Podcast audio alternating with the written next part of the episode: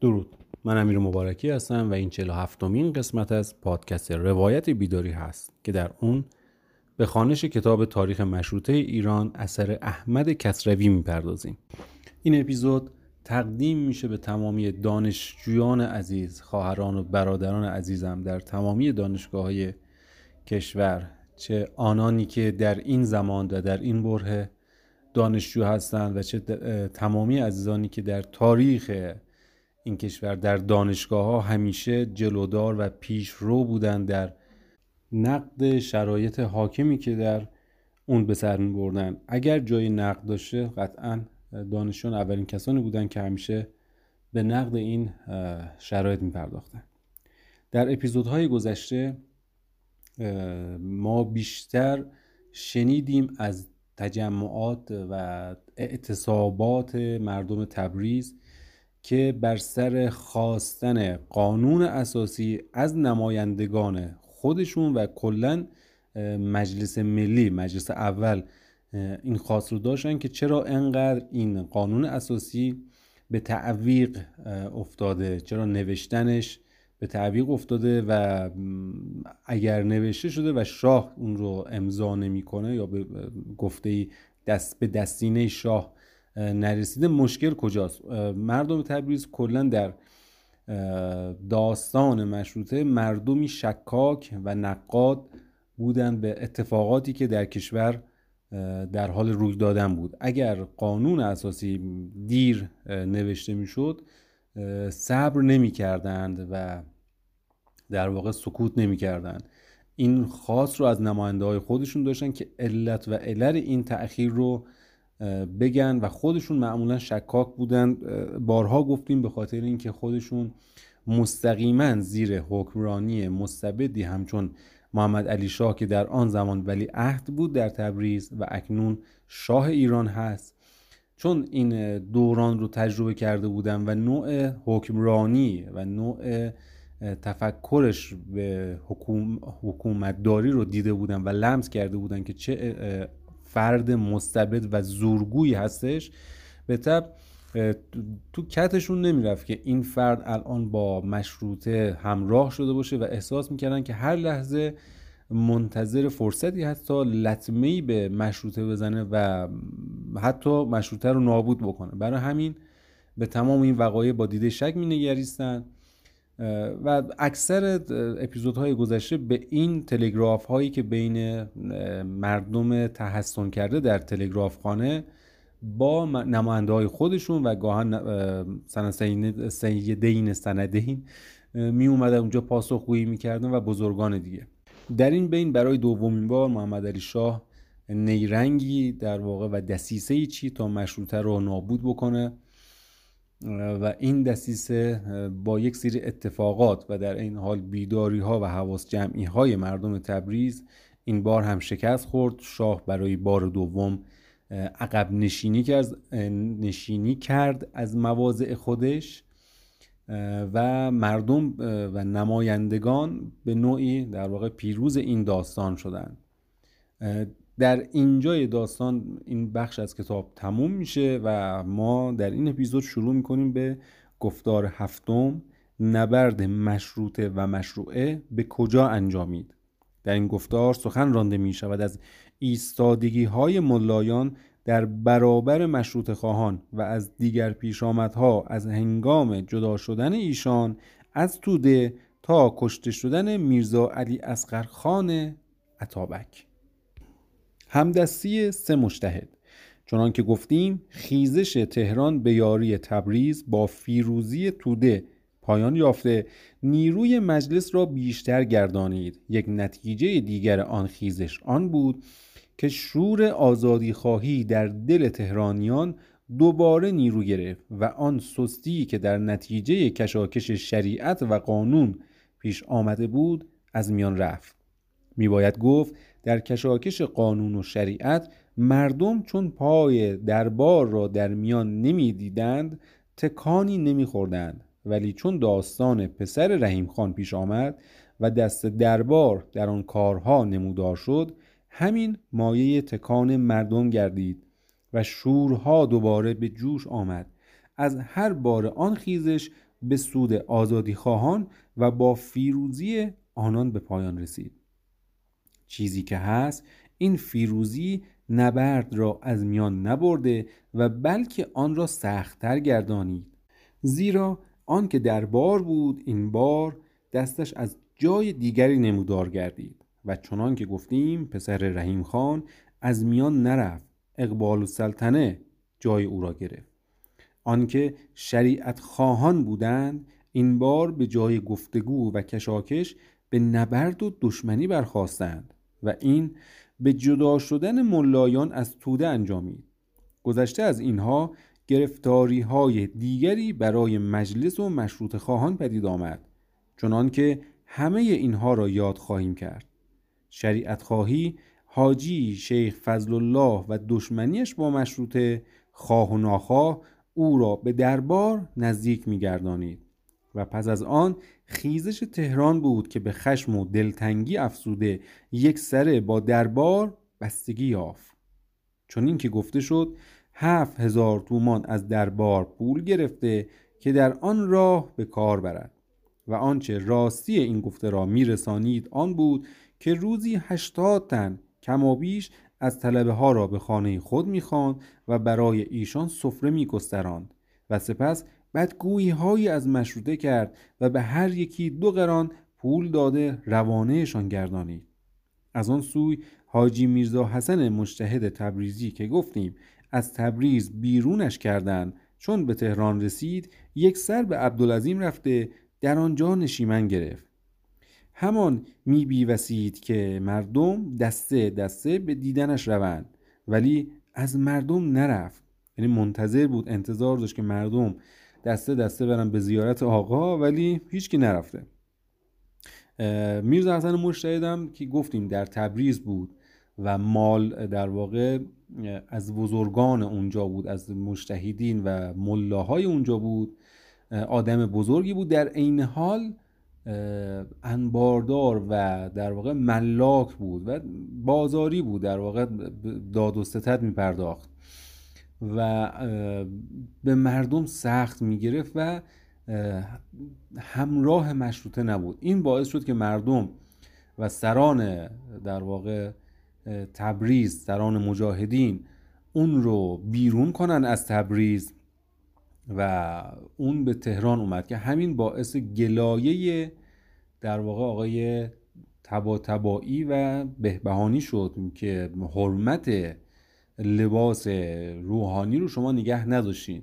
و فکر می‌کنم من اونجا این رو باز کردم که نشون می‌داد تازه اینها که از سران و رهبران مشروط خواهی و آزادی خواهی ایران بودند با اینکه مستند در واقع مردم تبریز بهش اطلاع رسانی کرده بودن که این داره ظلم و ستم می‌کنه احتکار می‌کنه. و همراهی نمی‌کنه مشروطه رو بلکه داره بهش ضربه می‌زنه. اما فقط چون در لباس روحانیت بود بدون در نظر گرفتن انتقادهای به حق مردم از اون آقای ملا حمایت کردن. و اونجا من توضیح دادم که این در واقع همبستگی سنفی رو ما از اون دوران می‌بینیم که بدون در نظر گرفتن حق و حقانیت فقط برای اینکه هم لباس همدیگه هستن و هوای همدیگه و حرمت این لباس رو نگه دارن در واقع در واقع شماتت کردن مردم تبریز رو که خیلی کار اشتباهی کردین که آقا رو انداختین از تبریز بیرون. این همون آقایی که الان در تهران هستش و آقای کسوی داره بهشون داره ازشون یاد می‌کنه. مردم به دیدن اون نرفتن. تنها برخی ملایان رفتن. محمد علی میرزا نیز حاجی سعدالملک یا سعدالملک نامی را فرستاد. پس از چند روزی از عبدالعظیم به شهر آمد. از سوی دارالشورا حاجی محمد اسماعیل و مرتزوی به نزد او رفتند و پیام بردند که از بدگویی به مشروطه و تبریزیان خودداری نماید. در پاسخ گفته بود کدام دیوانه بیشور است که منکر مشروطه باشد؟ راستی من از انجمن تبریز خوشم می آمد اما اقوال و حرکاتی از ایشان ساده شد که ماها هرگز متحمل نمی توانیم شد. مثلا می‌گویند در رقایب یا رقایب حلوا نپخته از پول آن معلم خانه بنا کنند و قربانی نکنند و از پول آن مریض خانه سازند و روزخانی موقوف باشد. من ملت را به آن طفل تشبیه کردم که به دست او یک دانه اشرفی بدهند. طفل نمی‌داند آن اشرفی را چه کند. من واقعا موندم دیگه الان چی بگیم دیگه.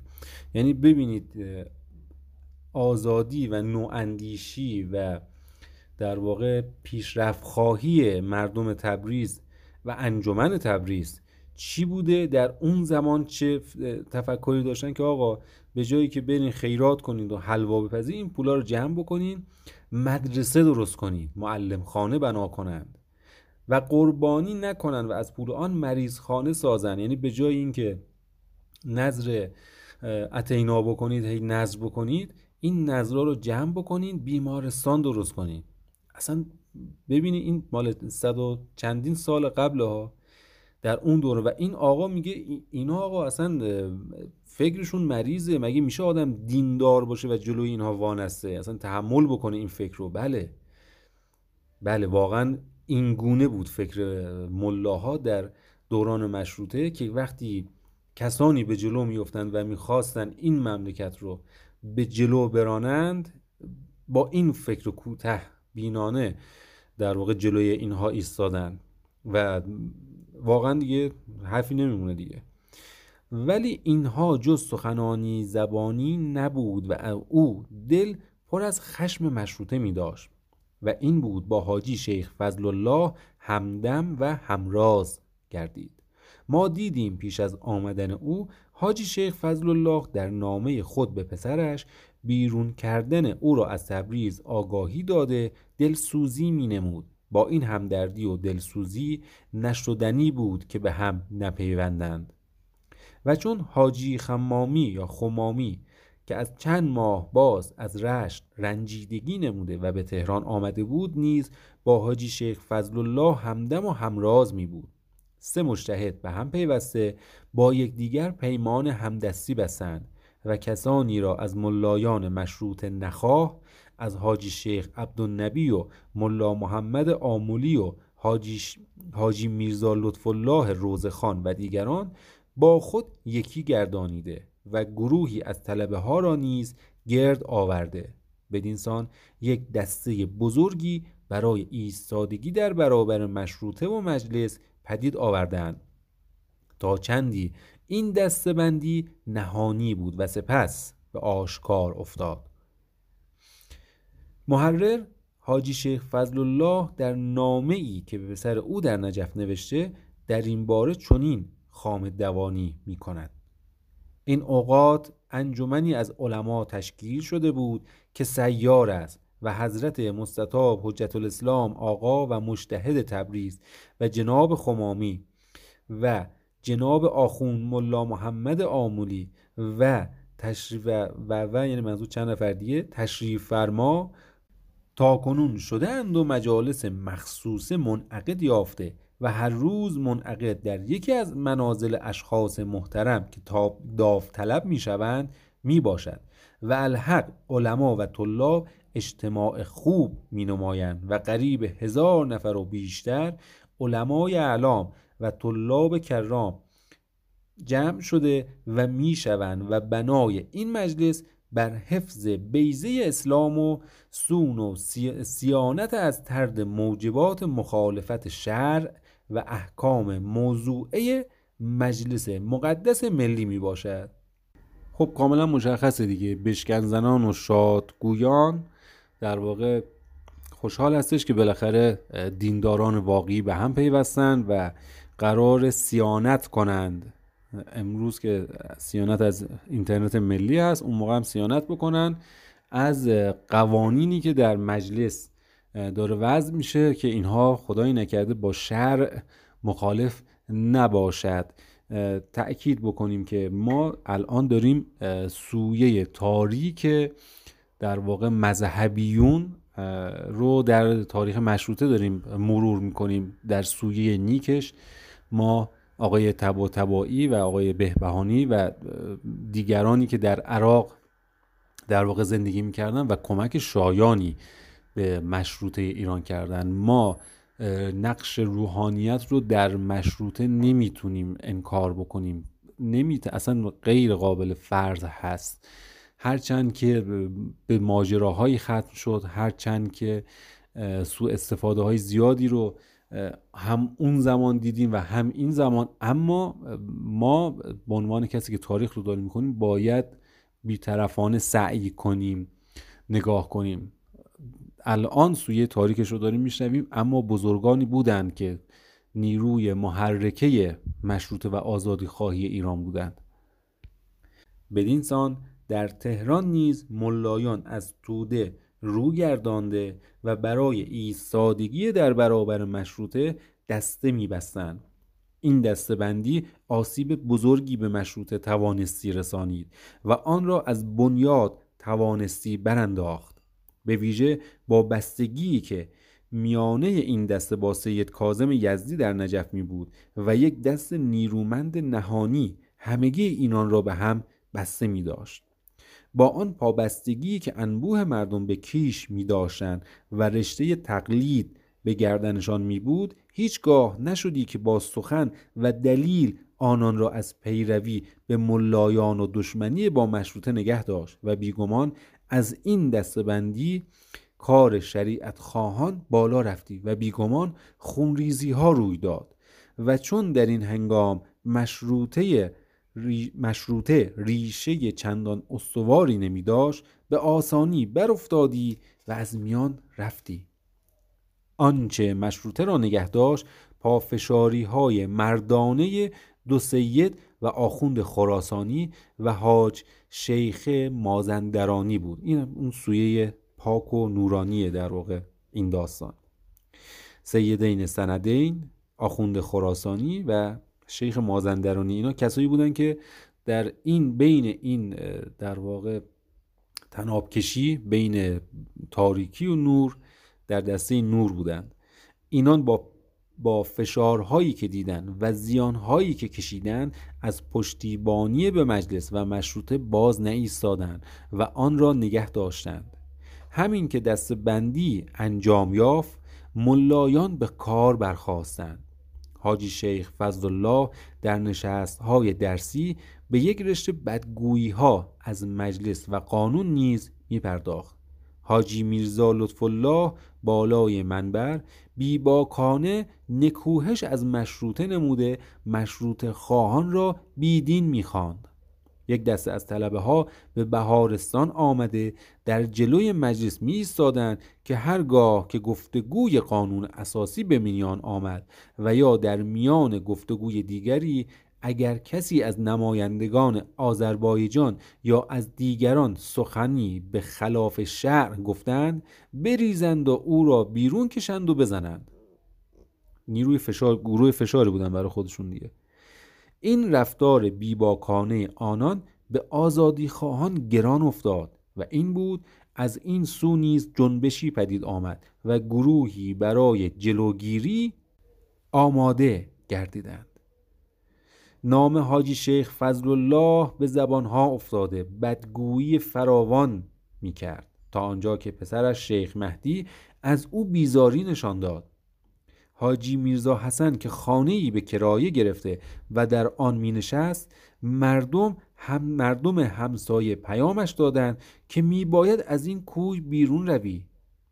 آن یک اصلی را که گفتیم حاجی شیخ فضل الله نوشته و برای افزوده شدن به قانون اساسی پیشنهاد می کرد در این روزها آن را به چاپ رسانیده و در میان مردم پراکندن این همون اصلیه که در واقع مشروع را می‌خواست به مشروط اضاف بکنه و در واقع همون نظارت استصوابی بود دیگه که هر قانونی در همون بنده اول دوم هم می‌خواست بیاره.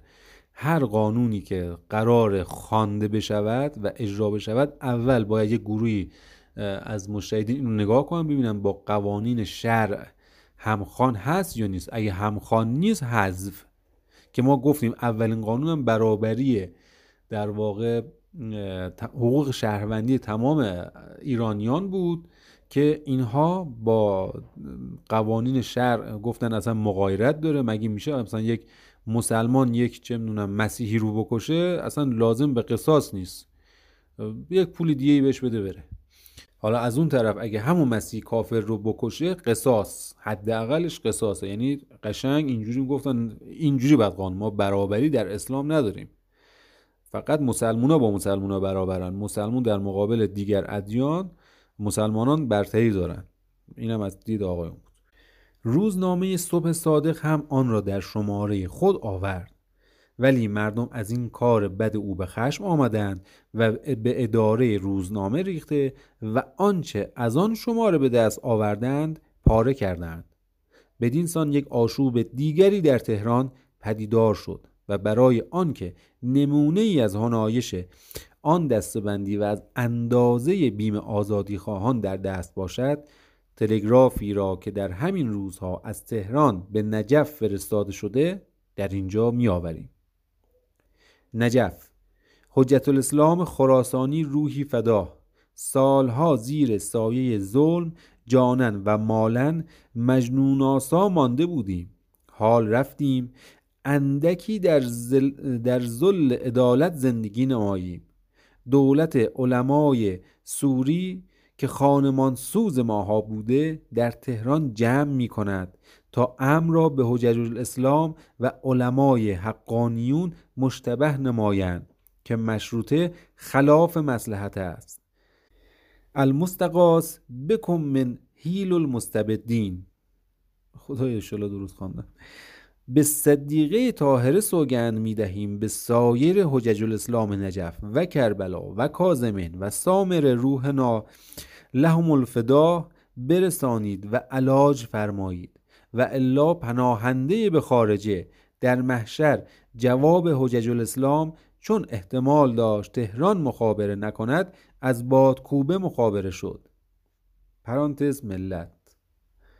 این هم خیلی جالبه. این تلگراف ها و حرف هایی که یه خورده در واقع بوی حقانیت و حقیقت و نقد داشته مردم جرأت نمی‌کردن یعنی اطمینان نداشتن که مستقیم از تهران مثلا به نجف بزنن.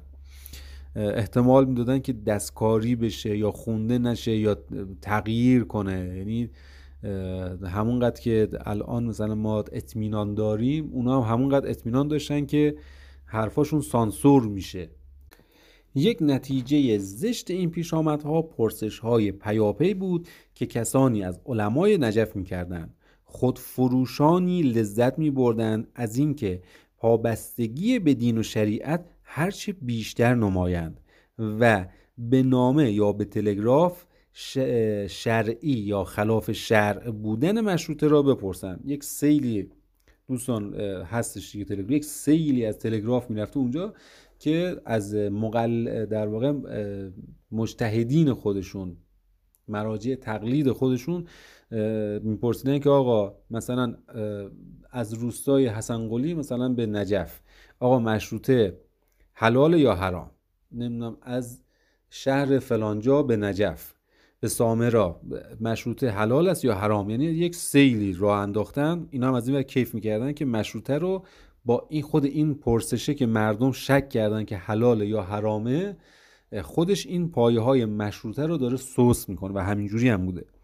و چون پاسخی رسید آن را در اینجا و آنجا بخوانند و به دیگری برتری فروشند و خواهیم دید که دامنه این پرسش ها تا به کجا انجامید. داستان ماکو. اما داستان ماکو چنان که گفتیم چون جنبش آزادی خواهی در آذربایجان رواج گرفت و در تبریز و دیگر شهرها آن شور و تکان پدید آمد آوازه این به ماکو و آن پیرامون ها رسیده در آنجا نیز مردم به تکان آمده چون این خواستند که در ماکو انجمنی برپا کنند. ولی اقبال و سلطنه که رشته کارهای آنجا را در دست داشت و خود دستگاه پادشاهی می داشت خورسندی ننمود و در میان او با آزادی خواهان کشاکش پدید آمد. از انجمن ایالتی میرزا جواد ناطق را برای گفتگو با او و برپاگردانیدن انجمن فرستاد. و این به ماکو رفته با اقبال و سلطنه گفتگو کرد و انجمنی در آنجا برپا گردانید. پس از این مردم به شور و تکان افزودند و چون عزت الله خان خواهرزاده اقبال و سلطنه همراهی با مشروط خواهان نشان می‌داد و به انگیزش او مردم به ماندن اقبال و سلطنه در خاک ماکو خورسندی نداده او را به قفقاز بیرون راندند. و با تلگراف و نامه با انجمن ایالتی گفتگو آغاز کرده حکمرانی آنجا را برای عزت الله خان طلبیدند و کار شور و تکان را بالا برده و در بیشتر دیها نیز انجمن باز نمودند و به خود ستایی های بیجا برخواسته به مردم تبریز پیام فرستادند. هرگاه مستبدین بخواهند خدا ناکرده این مشروطه را به هم زده و میانه ملت نفاق اندازند اول باید تمام اهالی و مشروط طلبان ماکو را به قتل رسانده و بعد از آن به مقصود نایل شوند. پس از زمانی با عزت الله خان نیز راه نرفته دستش را از کارها کوتاه گردانیدند. یک دست از هواخواهان اقبال و سلطنه در دژی نزدیک ماکو نشیمن می داشتند. بر سر ایشان رفته به جنگ و زد و خورد پرداختند. در این میان اقبال و سلطنه در ایروان یا نخجوان نشسته پیشامدها را می پایید و همانا میانه او با محمد علی میرزا و عطابک همبستگی هایی می بود. و چون داستان جنگ با هواخواهان خود شنیده به ایران شتاف و از کردان جلالی چند صد تن سوار همراه برداشته به یاری پیروان خود رسید. کردان شبانه در برابر مشروط خواهان سنگر پدید آوردند و بامدادان به جنگ پرداخته به آنان چیرگی نمودند و بسیاری را کشتند. سپس به شهر نیز دست یافته نمایندگان انجمن و پیشروان آزادی را دستگیر گردانیدند. و مشروط خواهان آزار و گزند بسیار رسانیدند. سپس کردان کردان یغماگر به دیها رو آورده تاراج و کشتار دریغ نداشتند. روزنامه حبل المتین تهران در یک شماره خود نوشته ای را از روزنامه کاسپی که به روسی در باکو پراکنده می‌شد ترجمه کرد که مایه سرفکندگی هر ایرانی بایستی بود. آگهی نویس کاسپی از تهران پس از آنکه نام سیزده دیه را می برد که به یک بار ویران گردیده چنین می‌گوید. ستمهایی به مردم این آبادی ها کردند کتاب فرساست. مردان را دو نیم کردند. زنان را پستان بریدند. کودکان را به رودخانه زنگبار انداختند.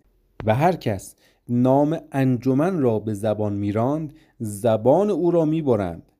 از این زبان بریدگان بسیارند. در این جمله ها اگر هم گذافه به کار رفته نتوان گفت که پاک دروغ است زیرا دژخیمی و ستمگری این کردان بی اندازه می باشد و چون لگام آنان را رها کرده به جان بی دست و پایان اندازند هیچ ستمی دریغ ندارند. به ویژه که نام بابی به روی مشروط خواهان گذارده و به بهانه نیکی به دست این خونخاران داده بودند. در این برهه تاریخی در دوران در واقع ابتدایی شکل گیری مشروطه خب قطعا کم و های بسیاری بود. خود آقای کسروی در بخش های از کتاب که قبلا هم خوندیم روایت می‌کنه چون خواستگاه آزادی خواهی ایران در واقع خیلی اتفاقات خیلی سریع روی داد و این خواستگاه عمیق و ریشه ای نبود. یعنی فرصت پیدا کردن عمق نداشت. خب به طب خیلی از مردم عقیده راسخی نداشتن اعتقاد راسخی نداشتن به معنای وضوح و شفافیت.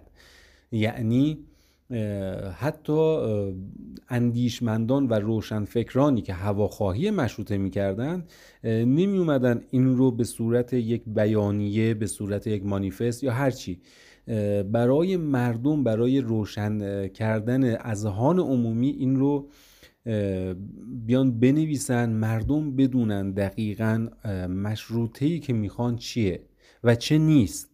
این همون مثل اون قضیه اپیزود قبل که گفتم انقلاب پابرهنگان یا اعتراض پابرهنگان چون اقتضای اقتصادی داره و گشنگی در واقع تفسیری نداره این دقیقا مقابل اون هستش. یعنی معنایی بر مشروط, مشروط خواهی قائل بودن که هر طیف بر حسب دیدگاه و خاصگاه وجود خودش اون رو تفسیر می‌کرد. آقای کسروی در همین کتاب میگن که حتی روشنفکرانی که از غرب الگو برداری می‌کردن اینها هم خودشون هم حتی دقیقا نمی‌دونستن چی می‌خوان. چه برسه به ملایان؟ و میگه اگر ملایان در همین کتاب اومده اگر ملایان می‌دونستن که اون در واقع ذات و کنه آزادی خواهی چه هست و در واقع یا مقصود چی هستش شاید خیلی ها اصلا همراهی نمی کردند یعنی اونها آزادی خواهی رو در چهارچوب در واقع مقررات و قوانین اسلامی داشتن تفسیر می‌کردن و چیزی ورا و فرای این قوانین و چهارچوب رو آزادی نمی‌دونستن. در طیف مقابل روشنفکرانی بودند که کاملا به این دیدگاه و نظر اعتقادی نداشتن و اعتباری نمی‌دادن و دیدگاه های آزادی خواهی غربگرایانه رو مد نظر داشتن که چارچوب در واقع دینی و مذهبی رو بر نمیتافت. اینجا هستش که این سرعت وقایع به قدری هستش که این دو گروه با هم به تعامل و در واقع صحبت نمی نشینن و عمق پیدا نمی‌کنه که ما چه می‌خواهیم و چه نمی‌خواهیم مقصود ما چیست و در واقع تفسیر شما چیست. این رو اضافه بکنیم که نبود در واقع فراوان مدرسه و سواد این کمبود رو دو هزار چندان می‌کرد. عموم مردم غیر از در واقع صحبت های دیگران یعنی منبع اصلی اطلاعات صحبت های درگوشی بود حالا در بازار در قهوه خانه ها در پای منبرها و سواد چون نبود خب به طب هر کسی هر چیز رو به دید خودش تفسیر می‌کرد و به دیگران ارائه می‌داد. این نقصان بسیار عمیقی بود که در ابتدای شکلگیری مشروط ما داشتیم و ضربه های سنگینی به مشروطه و آزادی خواهی ایران زد. در این حال ما در واقع خود روشنفکرانی همچون آخونزاده کرمانی خدمتون ارز کنم ملکم خان مستشار دوله و و و. خیلی های از اونها چون بالاخره بر حسب دید بازتری که نسبت به دوران خودشون داشتن می‌دونستن اگر این رو باز بکنن حمایت در واقع روحانیت رو از دست میدن. برای نواندیشی و نوگرایی حکومتداری و کلا زندگی مردم. بنابراین خیلی مماشات می‌کردن و خیلی شاید چجوری بگیم این اختلافات رو باز نمی‌کردند. و حتی برای اینکه تفکرات آزادی خواهانه خودشون رو مهر تأییدی بگیرن همراه مثلا همراه بر اندیشه های اسلامی می‌کردن. آی بر اساس آیه های از قرآن اون قوانین آزادی خواهانه قبل رو تفسیر می‌کردن اون آیه رو و با اون در واقع این مفهوم آزادی رو می‌خواستن به جامعه القا کنن که از اون طرف هم حمایت روحانیت رو از دست ندن. این رو بدونیم که روحانیت هم یک دست از روحانیت هم وقتی در مقابل اندیشه های نو قرار می گرفت از حربه و در واقع دستاویزی همچون بابی بودن که در اون زمان در واقع یک چیزی حکمی مثل محاربه الان یا مفسد فل ارزی همچی چیزایی داشت. هر روزنامه نگاری یا هر نوع اندیشی که در واقع می‌خواست این چارچوب قوانین اسلامی رو زیر پاش بگذاره یا به هر شکلی منافع اینها رو به خطر بندازه فقط کافی بود یک تهمت بابی بودن به اون رو بزنن که تا از هستی ساقط بشه. ببخشید اگر این خیلی طولانی شد بزرگان ببخشن بر ما. من حسب در واقع این پیشوز رو می‌ذارم که دوستانی که این کتاب رو دارن گوش میدن یه خورده در واقع سیر وقایع دوران مشروطه و قبل از مشروطه رو کمتر می‌شناسن و من مدام دارم اینها رو یادآوری می‌کنم. می‌دونم برای دوستان خیلی از شماها تمام اینها رو می‌دونید. ببخشید بر ما و بگذاریم که حداقل شاید دوستان دیگه این شنیده ها کنجکاوی اونها رو بر بیانگیزه و برن زندگی نامه در واقع آقای کرمانی میرزا ملکم خان و دیگران رو مرور کنن جستجو کنن تا چشمانداز وسیعتری از نقطه شروع مدرن سازی و نواندیشی ایران و وقایع رو به دست بیارن. چون time میره بالا متاسف من خیلی بعضی وقتها الان می‌تونم time های بیشتری رو به اپیزود اختصاص بدم. اما متاسفانه وضعیت اینترنت وحشتناک من همین الان سه اپیزود جلوتر از آخرین اپیزودی هستم که آپلود کردم. واقعا آپلود کردن خیلی سخت و دشوار شده. برای همین چون حجم رو هم در واقع نمی‌خوام بیارم پایین چند اپیزودی که من حجمش رو آوردم پایین بعضی از دوستان در واقع کامنت می‌ذارن که باز نمیشه نمی‌تونن گوش بدن. و نمی‌دونم واقعا و خیلی هم اطلاعات زیادی در زمینه آیتی اونجور چیزا ندارم. فرضم گذاشتم که حداقل اگر فشرده سازی نکنم چون شاید یک اتفاق داره میفته نمی‌دونم یکی یه نفر به من کمک بکنه. واقعا چرا بقیه نمی‌تونن گوش بدن بعضی از اپیزودها رو؟ فرمت هم یکی هست. یه کمکی بهم بکنین دوستانی که خورده دانش بالاتری از من دارن. این رو اینجا میبندیم سریعا و فردای همین روز ادامه این داستان ماکو رو با هم دیگه میشنویم. خیلی دوستتون دارم. خیلی هم مراقب خودتون باشین. تا وقت دیگر بدونید